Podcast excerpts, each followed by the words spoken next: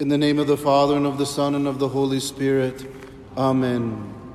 Peace to all on this beautiful, if rather blustery, Sunday morning, We when the great gift that the solemnity of all the saints lands on the Lord's day, and all the children of God might rejoice in that great gift. And what is the solemnity of all the saints? It is that gift wherein we venerate in one celebration the merits of all the saints, all the great and mighty ones we know who lived those heroic lives. Mary and Joseph, and Peter and Paul, and Mary Magdalene, and Agnes and Cecilia, and all up and down the history, were in the statues and stained glass windows in the books, and all the saints who we do not know, whose hidden lives nonetheless glorified God and the Savior Jesus Christ. And so we have the merits of all the saints we celebrate in the one celebration and ask that through the prayers of so many intercessors, we can have an abundance of reconciliation with God. For that is the Christian life, that is a saint. One who, while on earth, worshiped God to the best of their ability in heroic way, and through that worship and love of neighbor brought grace back into the world. And so rightly do we hold doctrine that as they lived on earth, now they live in glory. And in that beatitude and communion, they indeed are friend to us now as they were friend to those they knew on earth and can intercede. And who are these people? Revelation 7 9 through 14. Who are these people? They are, quote, a vision of a great multitude which no one could count from every nation, race, people, and tongue. They stood before the throne and before the Lamb, wearing white robes, holding palm branches in their hands. They cried out in a loud voice, Salvation comes from our God, and from the who is seated on the throne, and from the Lamb.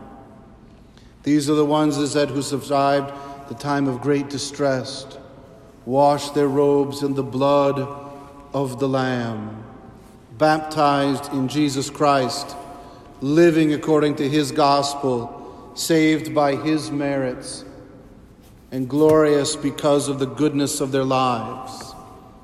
And as that great host intercedes for us, we are not mere spectators in the arena but contesting in the faith. To quote the beloved apostle, 1 John 3 2 through 3, we are God's children now. What we shall be has not been revealed. We do know that when it is revealed, we shall be like him, for we shall see him as he is. Everyone who has this hope makes himself pure as he is pure. For the destiny is to dwell in light eternal, in that all holiness. And what is this purity? Once we are washed in the blood of the Lamb, what is this purity?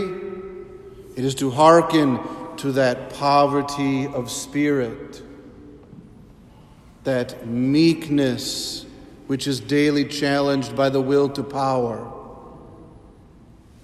that mourning when we wish to say, My life is my own, let others deal with their problems. No, blessed are those who mourn for the sorrows of the world. Blessed are those who hunger and thirst for righteousness, who say, It's not enough merely that I have full belly and warm clothes. Righteousness must prevail.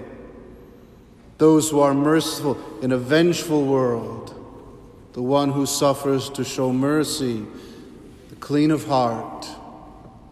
I don't need to go into all of that, it speaks much for itself. The peacemakers, whenever the satyr, the saber is rattled for war, it is the peacemaker who is the child of God, and those who are ready and happy to be persecuted for all those things, to have evils uttered against them falsely. These are the pure. And it is most powerfully expressed by the prayer we'll say after we make Holy Communion. After we, like the saints, we who have been washed in the blood of the Lamb by our baptism, we who have striven to the best of our ability to live holy lives, will then do as they did and give worship, for salvation comes from our God who is seated on the throne and from the Lamb. And then we will commune with the blood of the Lamb. And ere we go out into the world, we will cry out to God and say, As we adore you, O God, who alone are holy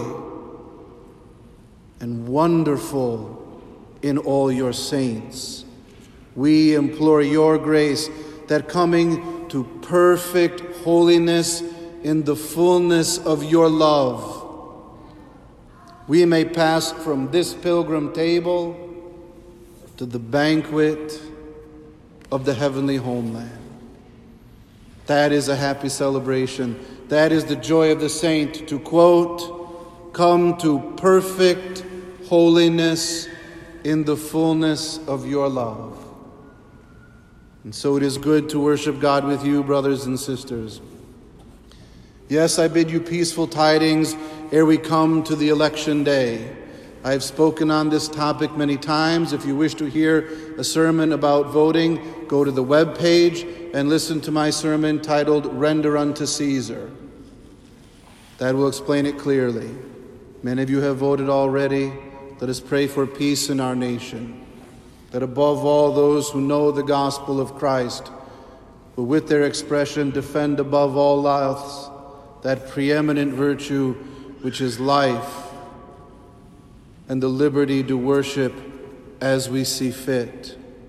But then, in a very peaceable way, have no disturbance, whatever may come, and move from the passing things of the world to adore God who alone is holy and wonderful in all his saints, and to give us the grace to live perfect holiness in the fullness of his love so that one day, whether they are many or few from now, we may pass from this beautiful pilgrim table into the heavenly homeland.